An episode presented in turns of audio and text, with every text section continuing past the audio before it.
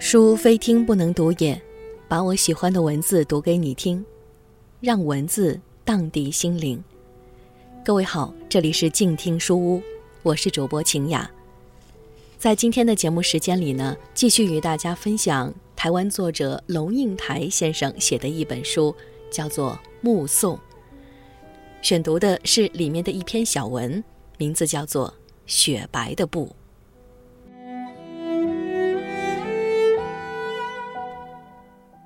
我们坐在半岛酒店的咖啡厅里喝咖啡。服务生倒酒的时候，一只手祝酒，另一只手弯在腰后，身躯笔直，非常专业。朋友看着杯里的红酒徐徐上升，感叹地说：“我记得，小时候，甚至一直到一九八零年代，我们走过这个酒店，都还有自卑的感觉，不敢进来。”于是，就谈起贫穷的记忆。陋巷里的家，家里拥挤不堪的客厅，塞满了塑料花和圣诞灯的组合零件。每一个拥挤的客厅里，有一个疲惫的母亲，不停的在组合要销往西方的廉价装饰品。每一个疲惫的母亲脚边有三四个孩子，需要吃，需要穿，需要上学。每一个孩子都记得，吃过教堂发放的奶粉，穿过面粉布袋裁成的汗衫，看过母亲四处借贷缴学费。香港人的贫穷记忆和台湾人没有不同。每到星期天，香港的酒楼家家客满，但是客满的景象不同寻常，到处是三代同桌，中年人扶着父母，携着儿女而来。星期天的酒楼是家庭的沙龙，桌上点心烛笼一叠一叠加高，参差不齐，从缝里看得见老人家的白发。我总觉得，或许是艰辛贫困相互扶持的记忆，使得这一代的中年人特别疼惜他们的长者。但是，现在年轻的一代，那昂首阔步走过半岛酒店，走进豪华商厦，从头到脚都穿戴着名牌的一代。当他们是中年人时，会以什么样的心情来看待他们的父母呢？是一种被物质撑得过饱后的漠然，还是把一切都看得理所当然的无聊？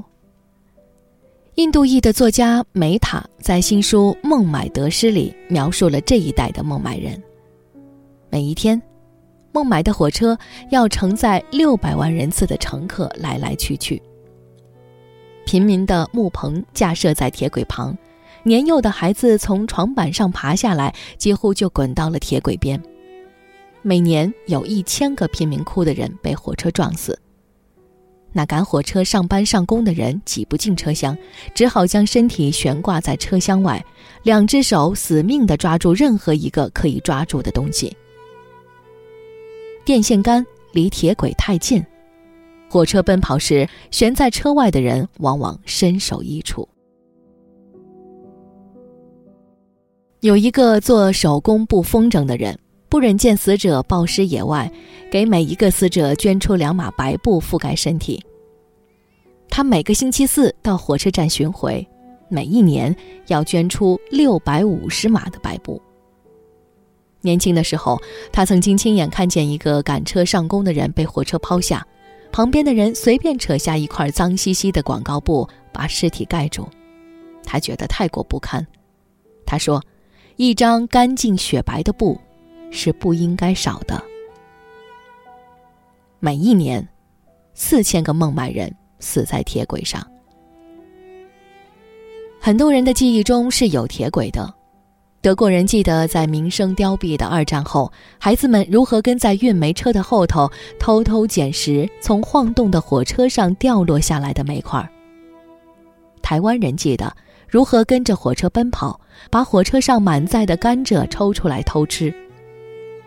贫穷的记忆在事过境迁之后，像黑白片一样，可能产生一种烟尘朦胧的美感，转化为心酸而甜美的回忆。但是孟买人如何回忆铁轨呢？你能想象比被物质撑得过饱后的漠然更贫乏的存在状态吗？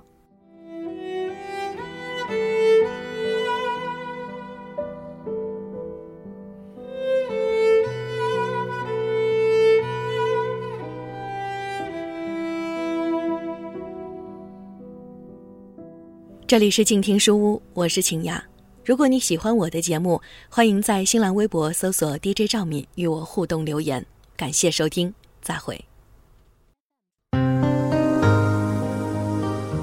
本节目由静听有声工作室荣誉出品，安静聆听，让心宁静，静听有声，聆听内心的声音。